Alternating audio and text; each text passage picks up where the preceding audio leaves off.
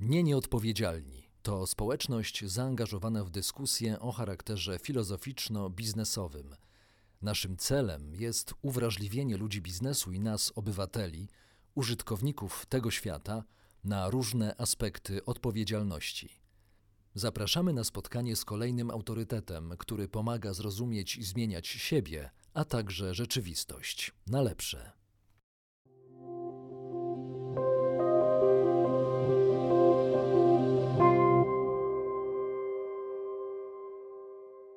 Profesor Adam Bodnar, e, rzecznik praw obywatelskich, ale wcześniej przez wiele, wiele lat działacz na rzecz e, praw człowieka, również jako wiceprezes Helsińskiej Fundacji Praw Człowieka jest moim Państwa gościem. Dzień dobry, panie profesorze.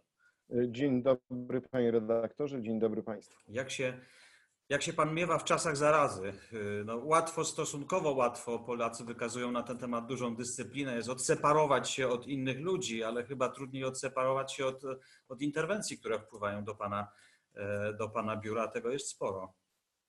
E, tego jest sporo i w zasadzie każdego dnia rośnie e, liczba skarg i także naszych wystąpień, interwencji, które są podejmowane. Oczywiście to, czego mi najbardziej brakuje, to możliwość spotykania się z ludźmi, rozmowy, uzgadniania stanowisk, e, mm, poszukiwania takich dobrych rozwiązań, także odwiedzania różnych, e, czy wizytowania różnych miejsc, czyli tej takiej typowej pracy. No, natomiast staramy się, powiedziałbym, kreatywnością, intensywnością pracy nadrabiać to wszystko, czego nam brakuje w takiej codziennej, typowej pracy Biura Rzecznika Praw Obywatelskich. Dziękuję przede wszystkim panie profesorze za przyjęcie zaproszenia do tego naszego wirtualnego studia. My tutaj często rozmawiamy o odpowiedzialności w życiu społecznym, w życiu, w życiu publicznym również, a rozwój wypadków ostatnich dni, czy nawet ostatnich tygodni, można powiedzieć, e, dostarcza takich pytań no, z turbodoładowaniem w tempie, w, tempie, w tempie kosmicznym. Naprawdę próbujemy sprostać tym, tym pytaniom, ale tak naprawdę no, wszyscy mamy dość blade pojęcie, na temat tego, jak te wypadki e, będą rozwijać się dalej. Profesorze, czy Pan podziela ten pogląd, bardzo wiele ludzi taki pogląd y, prezentuje, że ten świat, który znaliśmy do tej pory, to już jest zamknięty rozdział i za chwilę będziemy żyć w czymś zupełnie innym. Nie wiemy, czy lepszym, nie wiemy, czy gorszym, ale kompletnie innym. Ja myślę, że na pewno to jest bardzo przełomowe wydarzenie dla e, ludzkości. Myślę, że znacząco mocniejsze pod względem e, wpływu na to, jak będziemy funkcjonowali, niż chociażby wydarzenia 11 września 2001 roku, bo e, to jest, myślę, jedyne, do czego można by porównywać w ostatnich czasach konsekwencje epidemii koronawirusa. Natomiast y, czy nasz świat całkowicie ulegnie przebudowaniu, to y, nie jestem do końca przekonany, y, ponieważ to nie jest, choć możemy czuć się trochę jak na wojnie, bo zmagamy się z wirusem, jesteśmy w izolacji, nasze życie ulega zmianie, to jednak nie ulegają zakłóceniu nasze takie podstawowe relacje społeczne czy nie zmienia się też nasza funkcja poszczególnych osób w społeczeństwie? Nie mamy jakichś gigantycznych migracji e, e, osób, czy, czy mm, śmierci na taką skalę jak w czasie, w czasie wojny. Oczywiście ta, te, te przypadki śmiertelne w wielu państwach są niezwykle liczne, natomiast to by trzeba było odróżniać jednak od tego, co się dzieje zazwyczaj w czasie wojny. Natomiast Czyli gdyby to porównywać do, e, do takich konsekwencji społecznych jak po rewolucji, jak po wojnie, to chyba nie. Natomiast bez wątpienia e, zmieni się e, nasze podejście do ochrony praw socjalnych, do ochrony zdrowia, do roli państwa i takiej roli państwa takiej ochronnej w stosunku do obywateli, także pewnie do praw człowieka. Natomiast ja najbardziej się obawiam recesji, a mianowicie tego, że Czyli kryzysu, który będzie nieporównywalny nawet z tym kryzysem, który w 2008 roku wszyscy mówiliśmy, że to wielka sprawa, wielki kryzys. Yy, przy tym, co się dzisiaj może wydarzyć, to po prostu była pestka, mówią znaczy, ekonomiści. My w Polsce go nie odczuliśmy. To jest kłopot, tak, że my w Polsce nie odczuliśmy kryzysu 2008 roku. Odczuły takie państwa jak właśnie Hiszpania, Włochy, Portugalia, oczywiście Grecja, yy, także Stany Zjednoczone. Yy, natomiast my byliśmy wtedy zieloną wyspą. My mamy nieustanny wzrost gospodarczy od wielu, wielu lat i stało się to swoistym takim aksjomatem naszej polityki gospodarczej i rozwoju kraju, że co by się nie działo, to my jednak ten wzrost e, utrzymujemy. A teraz będziemy musieli się być może po raz pierwszy zmierzyć e, z recesją i to znaczącą według aktualnych e, szacunków mniej więcej 2-2,5%. Wiele prywatnych banków tak, tak sądzi. I jeżeli wiemy, że nasz budżet stoi na tym, że następuje cały czas wzrost gospodarczy i od tego zależy dopływ VAT-u, podatku dochodowego od osób fizycznych i od korporacji, no to nagle się okaże, że w tym budżecie zabraknie naprawdę dużej ilości pieniędzy.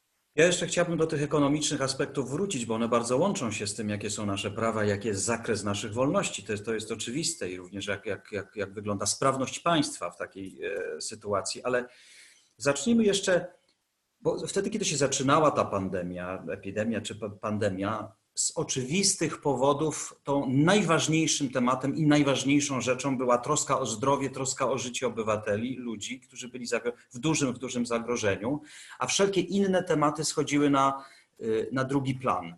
Między innymi prawa człowieka, między innymi wolności y, obywatelskie, które mamy, Mam, a już bardzo często zaczęły się zapalać takie czerwone alarmowe lampki, ale mam takie wrażenie, że y, w momencie, kiedy już trochę oswoiliśmy ten pierwszy szok, te pytania wracają i to i wracają naprawdę w bardzo poważnym, y, y, w bardzo poważnym wymiarze. Pytania o to, co potem, zwłaszcza w kontekście tego całego instrumentarium władzy, jakie, jakie dzisiaj, jakiego rząd dzisiaj używa w związku z, z pandemią, czy te obostrzenia i jak będą luzowane, tam jest bardzo dużo różnych e, takich e, no, wątpliwości, ta, ta, tak to nazwijmy. Myśli pan, że to już jest ten czas, kiedy myśmy powinni głośno i ostro pytać o nasze prawa obywatelskie, o nasze wolności? Czy to jeszcze nie jest ten moment? Ja myślę, że e, my cały czas e, de facto pytamy o e, stan przestrzegania naszych wolności i na ile te wszystkie ograniczenia, które są wprowadzane, są faktycznie racjonalne i uzasadnione. I myślę, Ale Polacy się do tego bardzo dobrze przystosowują, znaczy są bardzo Ale zdyscyplinowani, właśnie... po prostu akceptują. Tak, akceptujemy fakt izolacji, rozumiemy, dlaczego to jest potrzebne, dlaczego w ten sposób możemy zwalczyć epidemię, dlaczego to dystansowanie się społeczne jest niezbędne e, dla osiągnięcia tego celu. E, rozumiemy argumenty e, naukowców, widzimy, jak to wygląda w innych państwach. Mamy też skalę porównawczą, bo jeżeli porównamy naszą sytuację do Wielkiej Brytanii, no to widzimy, że chyba jednak w Wielkiej Brytanii podję, popełniono błąd i nie doceniono skali zagrożenia i przekonał się nawet o tym Boris Johnson osobiście. Natomiast e, dlaczego mówię, że e, mamy czasami takie, taką tendencję, że skoro władza nam coś narzuca, to my już nic nie możemy, że nie mamy żadnych możliwości działania. Mm. Ale spójrzmy właśnie na, teraz rozmawiamy w weekend, e, kiedy akurat obywatelom udało się wywalczyć dwie zmiany w stosunku do przepisów, które zostały wprowadzone wcześniej i te zmiany są efektem nacisku społecznego. Po pierwsze, zniesienie obostrzeń dla nastolatków, bo rząd ogłosił, że od 20 e, kwietnia e, osoby w wieku powyżej 13 roku życia będą mogły samodzielnie wychodzić na ulicę i się samodzielnie przemieszczać, już nie pod opieką dorosłych. Czyli te hmm. argumenty. No i oczywiście wstęp do lasów, i oczywiście wstęp no do lasów. Wstęp do lasów, tak. Oczywiście ale, panie, panie, panie, profesorze, ale czy to właśnie nie jest dowodem na y, taki kazus kozy wprowadzonej do pokoju tylko po to, żeby wtedy, kiedy się ją wyprowadzi, powiedzieć, popatrzcie, no poluzowaliśmy wam reżim, który to reżim był po prostu absurdalny i bezsensowny. Może to wcale nie ma się z czego cieszyć, może to jest taka technika, może to jest taki rodzaj wprowadzania tych obostrzeń e, zbyt surowych.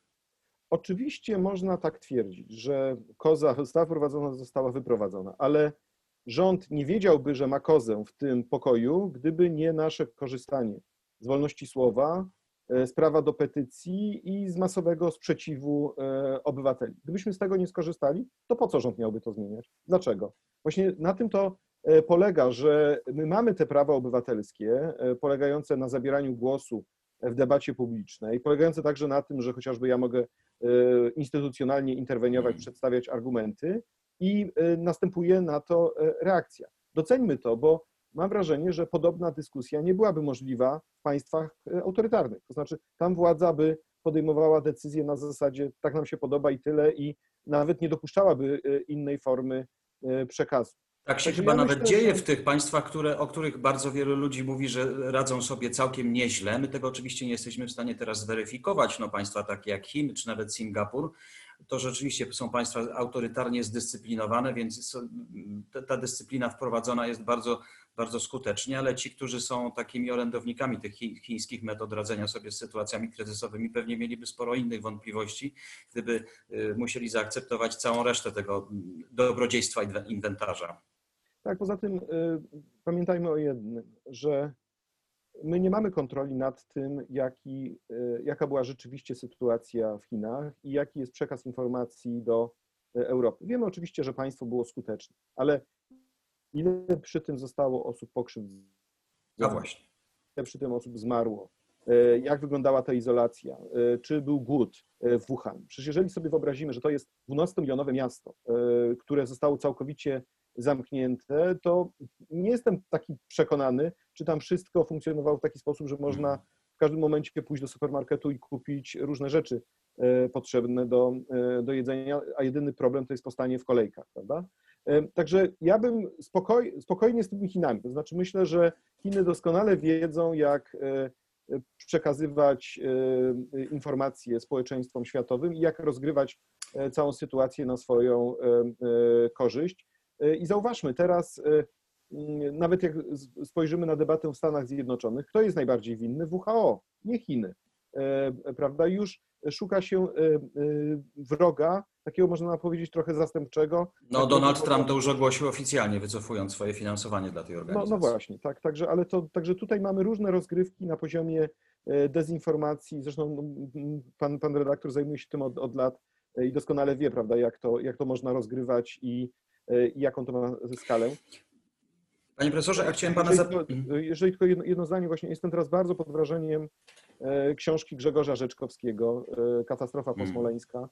Który właśnie no, pięknie pokazał, jak ta dezinformacja i rozgrywanie emocji społecznych może działać i jak w tym może, może uczestniczyć Rosja. Także myślę, że no to jest dzisiaj wojna po prostu, tak się dzisiaj tak. prowadzi wojnę. Mhm. E, no i, ale dlaczego Chiny na poziomie globalnym nie, nie miałyby też swoich interesów w ten sposób e, rozgrywać? Także tutaj myślę, myślę że to robią. Myślę, że to robią i to analitycy, którzy obserwują to podkreślają, że ta chińska soft power rzeczywiście teraz jest, no, zaczyna grać pierwsze skrzypce, wszystkie te akcje pomocowe i tak dalej. Ale to nie, nie, nie to jest tematem naszej rozmowy, nie mamy czasu, chociaż są niezwykle ciekawe wątki. Ale profesorze, niech pan powie, jakie są, bo pan powiedział o tych światełkach w tunelu, czy o tych pozytywnych stronach, a proszę choćby dlatego, żebyśmy mieli świadomość, my obywatele, jakie ten wirus przynosi zagrożenia dla naszych praw obywatelskich i dla naszych wolności, namacalne zagrożenia. Myślę, że najważniejsze zagrożenie to jest zagrożenie dla naszego życia i zdrowia. I co byśmy e, mówili o różnych ograniczeniach, to pamiętajmy, że to nasze podstawowe prawo to jest prawo do życia e, oraz prawo do e, tego, aby mm, mieć dostęp do służby zdrowia. E, I obowiązkiem państwa w takich sytuacjach jest e, zapewnienie takiego dostępu do służby zdrowia, aby ta utrata e, życia następowała, mogła nastąpić oczywiście, bo to jest przypadek losowy, ale żebyśmy mieli wcześniej prawo do bycia porządnie potraktowanym, do prawo do działań ratunkowych, do leczenia i do okazania nam odpowiedniego wsparcia zdrowotnego. I tutaj wszystkie ręce na pokład. Państwo musi to robić, ale myślę, że to, co jest najbardziej niebezpieczne i, myśl, i sporo skarg tego dotyczy, to jest odsunięcie na bok innych chorób. Czyli koncentrujemy się na koronawirusie, ale to. A ludzie mogą umierać z powodu zawałów, wyrostków tak. i innych rzeczy, które nie będą, nie będzie, którym nie będzie można poświęcić wystarczającej uwagi po prostu. No prosta rzecz, no jak się dodzwonić e, w przypadku e, kryzysu na pogotowie, tak? Czy E, czy pogotowie zawsze przyjedzie, skoro jest cały czas zajęte e, mhm. koronawirusem, albo czy jeżeli cały szpital jest wyłączony z powodu e, epidemii, no to co zrobić z kolejkami, które do tej pory trwały. Panie profesorze, ale ja chciałem do Pana jeszcze dopytać o to, co się dzieje w tle tych, tej, tej strony zdrowotnej, tej strony opieki zdrowotnej, no, czyli właśnie o prawa człowieka. Bardzo wiele autorytetów co najmniej wyraża taką obawę, że w związku z, tymi, z tą pandemią, no po prostu wiatru w żagle dostaną postawy, postacie czy reżimy autorytarne i bezwzględnie wykorzystają te, e, te pandemie. Pandemia kiedyś minie, z wirusem kiedyś sobie poradzimy, nawet jeśli za dwa lata, wtedy kiedy będzie szczepionka. Ale czy nie obawia się pan, że to, co się dzieje dzisiaj, to jest bardzo żyzne pole dla przyszłych autorytaryzmów. To też nie jest świeży pogląd ani świeży pomysł, tylko że on dostał teraz jakby, jakby przyspieszenia. To jest wielkie niebezpieczeństwo, e, które, e, ponieważ sytuacja pandemii daje nam narzędzia. Narzędzia do kontrolowania społeczeństwa, narzędzia inwigilacyjne, ale także narzędzia związane z przemieszczaniem się ludzi. No wyobraźmy sobie, że mm, wprowadzenie różnych rozwiązań może powodować, że władza będzie mogła kontrolować zdrowie ludzi w różnych miejscach. Tak? Jeżeli będziemy mieli podwyższoną temperaturę, to już możemy do pewnych miejsc nie zostać wpuszczeni. Co więcej, jeżeli się będziemy przemieszczali na terytorium innego państwa, to będziemy hmm. od razu poddawani inwigilacji, no bo możemy nieść ze sobą jakieś właśnie zagrożenie e, epidemiczne. Co z granicami? To była wielka wartość integracji europejskiej, że mieliśmy granice otwarte. Teraz mamy de facto zamknięte. Wracamy trochę do państw narodowych. Wiemy, że to jest być może chwilowe, ale jak długo ta chwila będzie trwała? Czy na ile... W każdym razie pokusa polityczna jest niezwykła, żeby to wykorzystać na dłużej, na stałe, y, do celów politycznych właśnie. Tak, także być może strefa Schengen w tym kształcie, w którym się przyzwyczailiśmy, to odejdzie w niebyt. Być może y, będziemy musieli się zdarzyć z tym, że będziemy po prostu na granicach znowu kontrolowani, co byłoby bardzo tragicznym powrotem do E, do czasów e, no, dawno e, minionych, prawda, sprzed żelaznej kurtyny. A gdyby tak się stało, panie profesorze, to, gdyby tak się stało, panie profesorze, to pańskim zdaniem byłoby to uzasadnione względami medycznymi, czy to byłby właśnie pretekst do tego, żeby wprowadzać ducha tego poprzednich czasów, czyli ducha no, państw narodowych, takich bardzo odseparowanych, takich takich e, skoncentrowanych do, do, do środka, na sobie? Ja myślę, że mm, władza zawsze używa ogólnych klauzul, ogólnych doświadczeń, aby uzasadnić wprowadzane restrykcje. E, porównajmy ten 11 września.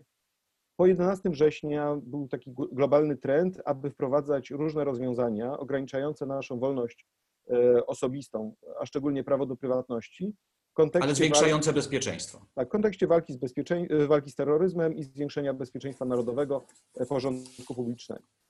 Tutaj można się spodziewać podobnego procesu, tylko że tym ogólnym argumentem będzie argument zdrowia publicznego, czyli hmm. władza będzie mówiła: Zobaczcie, jak tego nie zrobimy, to znowu będzie epidemia i znowu będziecie musieli siedzieć w domach. Dlatego Politycznie was lepiej kontrolować. genialnie prosty trik.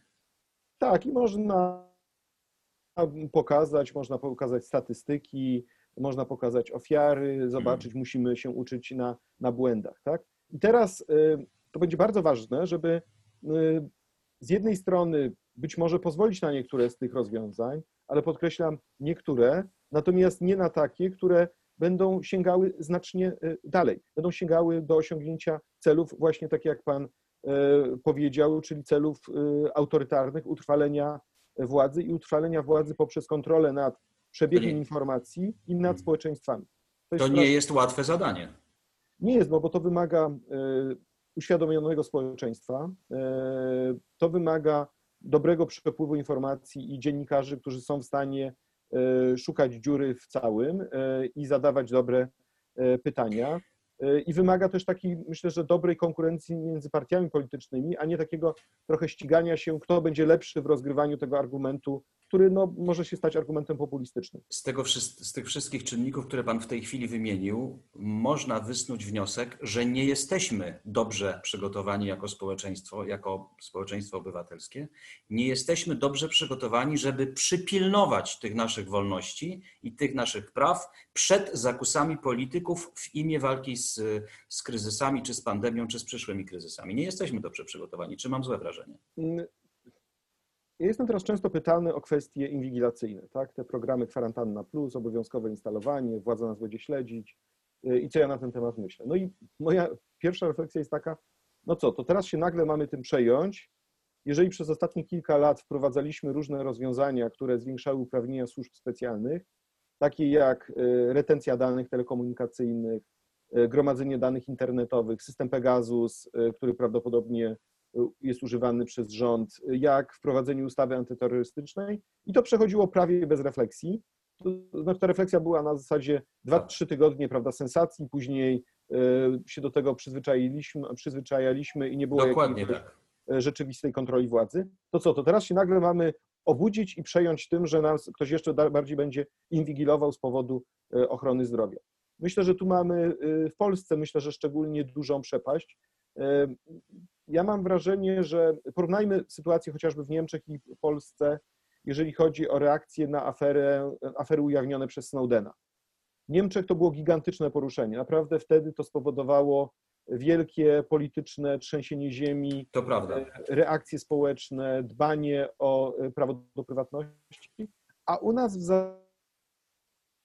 organizacji pozarządowych e, kilkunastu, kilkudziesięciu ekspertów i tyle. I w zasadzie nic się e, nie wyciągnęliśmy z tego wniosku.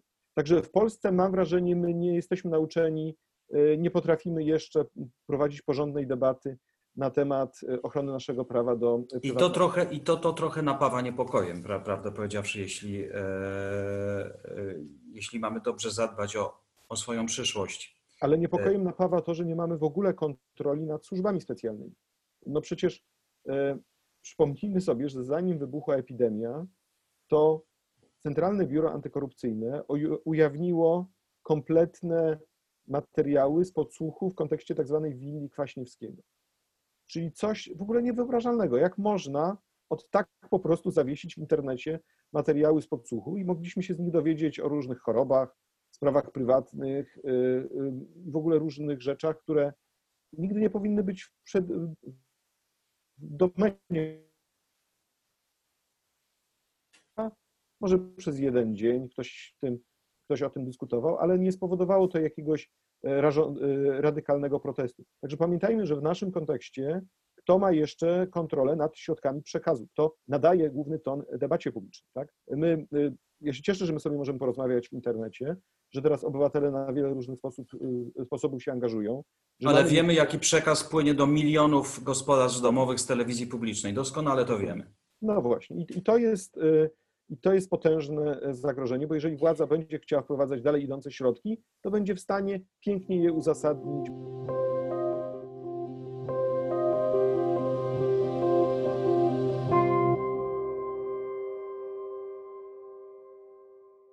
Panie profesorze, to nawet z, z danych y, chyba pańskich poprzedników wynika, że Polacy mają dość słabą, taką niską świadomość prawną. Chciałbym, żeby pan opowiedział, jeśli to w ogóle jest możliwe, jak mógłby wyglądać nasz świat, a nawet nasz kraj, czyli Polska, gdyby przestały działać te prawa, które dzisiaj uważamy za naturalne i w ogóle ich nie zauważamy, są jak powietrze, które nas otacza, czyli wolności obywatelskie, które my mamy, Chińczycy ich na przykład nie mają, czy e, prawa człowieka. No wyobraźmy sobie, że e, nie ma w nas takiego ducha protestu, ducha sprzeciwu przeciwko zagarnianiu tej coraz większej sfery wolności i praw obywatelskich i kończymy w kraju, w którym te, e, te prawa przestają de facto obowiązywać. Jaki to jest kraj? Czy pan mógłby taki kraj opisać? No tak, zacznijmy e, od rzeczy najbardziej podstawowej. E, prawdopodobnie w ogóle nie moglibyśmy sobie porozmawiać tak, jak teraz rozmawiamy. Tak, że rząd miałby kontrolę nad tym, kto ma dostęp do tego typu komunikatorów, w jaki sposób te komunikatory są wykorzystywane oraz czy nie pojawiają się tak zwane słowa klucze, e, które powodują nagłe zablokowanie rozmowy. Czyli być może moglibyśmy sobie porozmawiać o tym, jak się czuje pana rodzina, mm. czy kupił pan ziemniaki na obiad, czy czy nakarmił pan psa, tak? Ale jakbyśmy tylko zaczęli mówić, używać słów typu rząd, wolność, e, przemoc, koniec policja, rozmowy. Koniec rozmowy i nagle byłoby pewnie cięcie e, połączenia internetowego. Druga sytuacja. Wyobraźmy sobie, że idziemy za tymi potrzebami życiowymi do sklepu i coś kupujemy i spotyka nas policjant. Nie byłoby dyskusji o tym, czy my faktycznie jesteśmy za y, określoną potrzebą na, y, na dworze, czy też nie, tylko po prostu byłaby jasna, szybka egzekucja e, prawa i tyle, i by się skończyło na e, samym policjancie. I nie mówilibyśmy to, możemy nie przyjąć mandatu i pójść z tym do sądu, a później sąd rozpatrzy, czy ta kara została na nas nałożona. Ponieważ sądu by po prostu obiektywnego nie było, niezawisłego. E, Nie byłoby, no sąd, miałby odpowiednie polecenie, mm, być może byłoby jakieś udawanie, jakiś, prawda, coś w rodzaju takiego procesu formułkowego, ale raczej nie moglibyśmy liczyć na, e, na sprawiedliwość. E, Co więcej, nastąpiło, mogłoby nastąpić odcięcie naszego poruszania się w obrębie danej dzielnicy. To w Polsce też jest oczywiście możliwe do zrobienia, ale to już trzeba byłoby wprowadzić e, e, stan e, klęski żywiołowej, ale znowu bylibyśmy zdani tak, na łaskę i niełaskę państwa w tym, w tym przypadku. Ko- Kolejna rzecz, No. obecnie jeżeli chodzi o, o leczenie, to jednak mamy jakąś ekspektatywę, że państwu, na, państwo nas pomoże. W państwie, które nie jest oparte na e, prawach człowieka, e, decydują inne kryteria, tak? Decydują kryteria ekonomiczne, kryteria ratowania całej wspólnoty, a nie e, ratowania poszczególnych jednostek. I tak można by iść przez kolejne różne sytuacje życiowe. Trochę moglibyśmy się zdziwić, gdybyśmy się obudzili w takim, w takim kraju po no, 30 latach, trzech dekadach prawie e, życia w liberalnej de- demokracji, jakkolwiek ułomnej, ale jednak, e, ale jednak liberalnej demokracji. Panie profesorze, wspomnieliśmy o wyborach już e, i wolne wybory są jednym z podstawowych praw obywatelskich, praw, praw, praw politycznych. Gdyby miało dojść rzeczywiście do tego korespondencyjnego głosowania w kształcie takim, jakim jest proponowany przez, przez dzisiejszą partię rządzącą, czy to w ogóle byłyby wybory, tak to należałoby nazwać, czy ktoś tam używał nawet określenia po prostu usługi pocztowej, a na pewno nie wybory? E, Czy no, w świetle prawa i w świetle ustaw przyjętych, no to wciąż należałoby to nazywać e, wyborami e, i trochę jako urzędnikowi państwowemu nie wypada mi inaczej tego nazywać. Ja, ja, cały, ja, to jest dla mnie jeden z takich kłopotów, tak, że ja czasami nie mogę użyć języka twardszego, bardziej wyrazistego Mhm. publicystycznie, no bo w jakimś tam sensie muszę respektować e, e, pewien e, urzędowy, pewne urzędowe obowiązki, także jeżeli chodzi o, wyrażanie się. Natomiast uważam, że organizowanie wyborów korespondencyjnych tak szybko, bez odpowiedniego przygotowania, bez mm, zagwarantowania poszanowania tych wszystkich wartości, które się wiążą z wyborami, jest po prostu jednym wielkim e, absurdem. Ja użyłem takiego nawet sformułowania w jednym wywiadzie, w jednym wywiadzie że to jest takie pójście na rympał. E, Ja Mhm. będę bronił tego, tego stanowiska. To Ponieważ, też nie jest urzędnicze sformułowanie, nie, nie, panie nie, profesorze, to- to- ale to- wybaczamy to. Dziękuję. E, Ponieważ po to jest ta zasada, żeby zmiany w kodeksie wyborczym wprowadzać na 6 miesięcy przed, aby takie rzeczy przygotować. W tym przypadku jeszcze mamy coś więcej. To nie tylko chodzi o przygotowanie wyborów ogólnie, tylko chodzi o w ogóle całkowitą zmianę formuły. Dostarczenie tych kart e, e, głosowania, zagwarantowanie ich tajności, e, zagwarantowanie, że one trafią pod odpowiednie adresy, że ludzie je odbiorą, że nie będzie Czyli wątpliwości. wszystkie te przymioty, o których e, nasze prawo pisze jako o tych obowiązujących przy Tak. okazji wyboru. Czyli my Czyli- wy- wyciągamy wszystkie te, e, pozbawiamy tych wszystkich przymiotów, które, e, które są wymagane przez prawo. No i rodzi się pytanie o mandat takiego kandydata, który wygrałby w tego rodzaju wyborach. Czy on ten mandat, de facto demokratyczny mandat w państwie, które jest członkiem Unii Europejskiej, miałby? Ja myślę, że y, o tym mandacie jeszcze za chwilę powiem, natomiast ja bym zwrócił uwagę na jeden wątek i wiem, że Pan jest y, ten wątek jako osobie, która no, ma silne związki z Wielką Brytanią, jest szczególnie bliski. A mianowicie nic nie wskazuje na to, aby obywatele polscy zamieszkujący w krajach takich jak Kanada, USA, Wielka Brytania, Hiszpania, Włochy, także Nowa Zelandia, mogli w ogóle wziąć udział w tych wyborach. Przecież tam mamy naprawdę setki tysięcy polskich obywateli, którzy Hmm. albo tam pracują, y, albo studiują, albo po prostu mają cały czas silne związki z Polską i uznają to za swój obywatelski obowiązek, aby w wyborach y, y, głosować. Na obecną chwilę oni nie mają w ogóle możliwości udziału w tych wyborach. Niewykluczone, że MSZ właśnie rozpoczyna jakieś przygotowania, które miałyby ten problem jakoś zaadresować, ale szczegółów nie znamy. Ale nie ma jak, to znaczy nie, nie można tego zrobić, ponieważ te państwa sobie nie życzą organizowania jakichkolwiek wyborów na ich terytorium ze względu na zagrożenie epidemią. Mhm.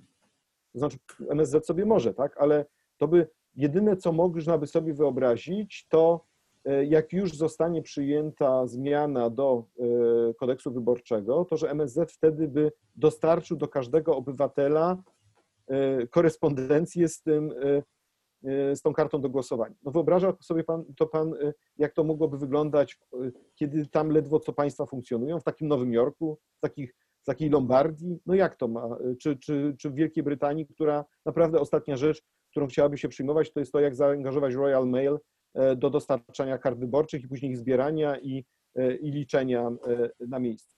Pokazuje, bo, bo to pokazuje pewien absurd, w którym się znajdujemy. Tak? Coś zostało ogłoszone, ktoś bardzo konsekwentnie, ktoś, Jarosław Kaczyński, bardzo konsekwentnie dąży do realizacji swojego pomysłu i wszyscy muszą się podporządkować. Tak? I ja uważam, że to jest po prostu gwałt na obywatelskości, bo wybory mają być świętem, wybory mają być tym momentem, kiedy my pokazujemy, że jesteśmy obywatelami, niezależnie od tego, gdzie żyjemy, ale jak jesteśmy, czujemy się częścią wspólnoty politycznej, to powinniśmy móc w tym wziąć udział, a tu się ludzi po prostu masowo pozbawia i nikt się tym, i, i ten poziom przejęcia się tym faktem jest dość e, niewielki. A na co pan stawia jako obywatel? Będą te wybory czy nie? Uważam, że nie będą. Uważam, że jest, e, następuje obecnie takie poszukiwanie dobrego argumentu, żeby się z tego wycofać. E, tylko myślę, że politycznie tego argumentu jeszcze chyba e, nie ma.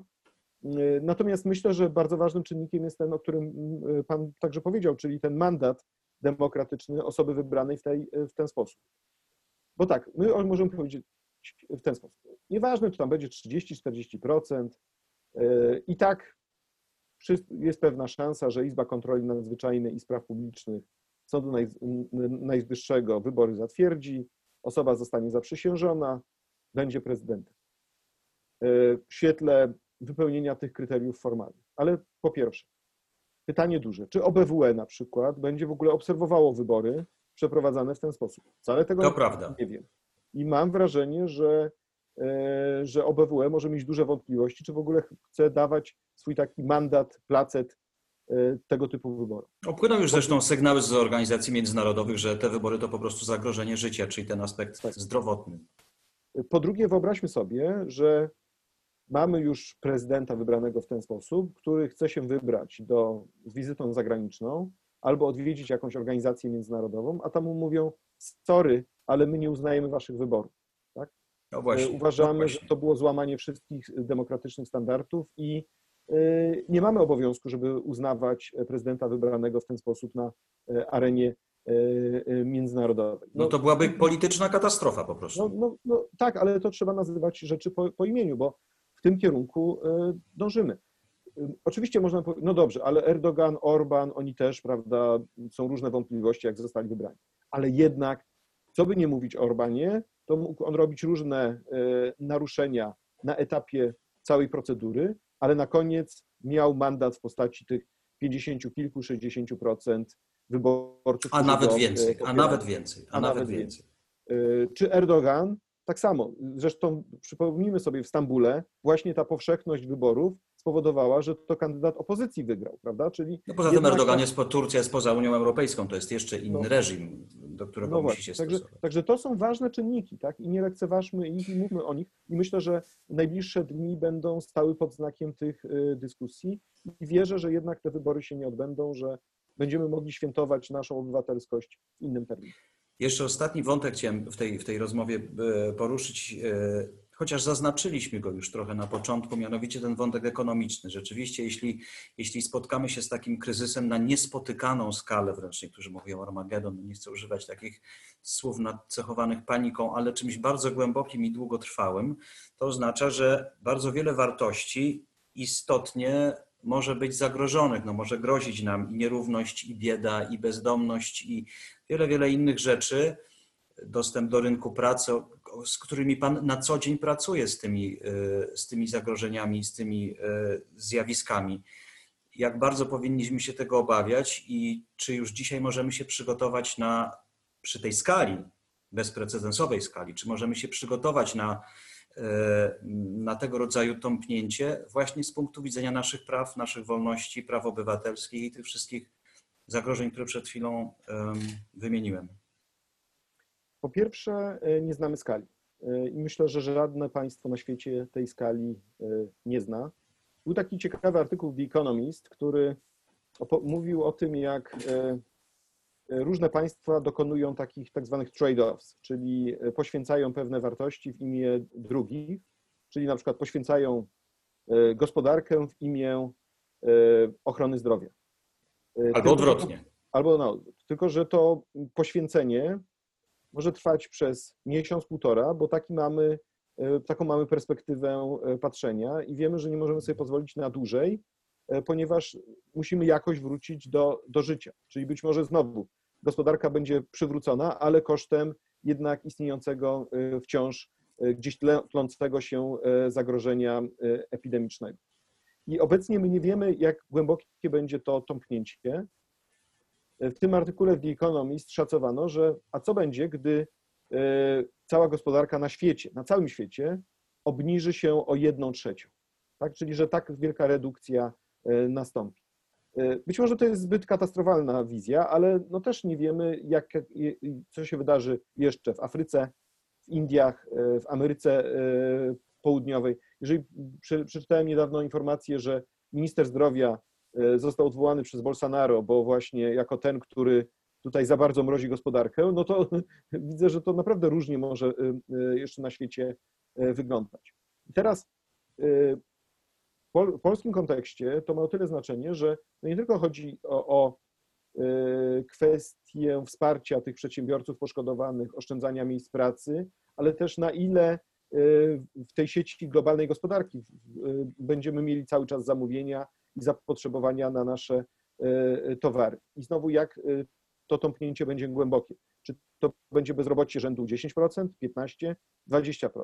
A jeżeli tak... mamy same znaki zapytania, nie mamy żadnych pomysłów na to, jak e, się do tego przygotować. Znaczy myślę, że ekonomiści oczywiście przedstawiają te pomysły i starają się to analizować. Natomiast to, co Czego się najbardziej obawiam, to po prostu to, że tąpnięcie e, w gospodarce spowoduje obniżenie wpływów budżetowych, a w związku z tym mniejsze pieniądze na nakłady socjalne i na realizację zadań publicznych. To, co mnie także boli, to to, że może pojawić się postulat oszczędzania na państwie, czyli prowadzenia tak zwanego taniego państwa, oszczędzania na płacach urzędników, którzy i tak nie są najlepiej opłacani. E, I teraz, e, i być może, jeżeli te projekty zostaną zrealizowane, to później się nagle okaże, że mamy kryzys w ochronie zdrowia, budownictwie, e, wywożeniu śmieci i wielu prawda, innych e, e, sytuacjach, gdzie się spodziewamy tego sprawnego państwa, a ono przestaje dobrze funkcjonować. Także więcej, dużo znaków zapytania, ale raczej jestem niestety złej myśli, a ta zła myśl jest także powodowana tym, że nasz rząd obecny jest niespecjalnie nauczony słuchać, niespecjalnie nauczony tego, aby szukać porozumienia, wspólnej dyskusji i rozwiązywania problemów, tylko troszeczkę czasami za często zachowuje się na zasadzie my wiemy lepiej i my zarządzimy, bo tak nam z punktu widzenia politycznego y, odpowiada. To nie napawa optymizmu. Panie profesorze, co to dzisiaj znaczy być odpowiedzialnym obywatelem? Odpowiedzialny obywatel to jest ten, który stosuje się jednak do y, tych restrykcji, ponieważ zdaje sobie sprawę z tego, że służy to większym celom. Odpowiedzialny obywatel to jest także ten, który się zastanawia, w jaki sposób może się zaangażować w odpowiedź na y, kryzys i albo poprzez pracę wolontaryjną, albo poprzez takie, powiedziałbym, mm, wykorzystywanie własnej wyobraźni do chociażby używania środków przekazu. Odpowiedzialny obywatel to jest także ten, który się angażuje w debatę publiczną. To jest także ten, który chociażby czyta, prenumeruje prasę, tak? bo pamiętajmy, że y, chociażby y, my wiemy o tym wszystkim dzięki y, mediom, ale one się bez naszego wsparcia też nie utrzym, utrzymają. Nie uznawajmy, że ta praca dziennikarska też jest wykonywana za, za darmo i może być jakimś hobby. To jest poważne zadanie i e, pamiętajmy, że bez tych e, prenumerat, bez tych subskrypcji e, często też tytuły prasowe się nie utrzymają. Także nawet jeżeli nie mamy pomysłu na naszą pracę wolontaryjną, to chociażby e, postarajmy się wspierać tych, którzy w naszym imieniu dowiadują się, jak jest naprawdę, albo podejmują różne działania w interesie e, publicznym. Profesor Adam Bodnar, Rzecznik Praw Obywatelskich, był Państwa gościem. Bardzo dziękuję Panie Profesorze. Dziękuję bardzo.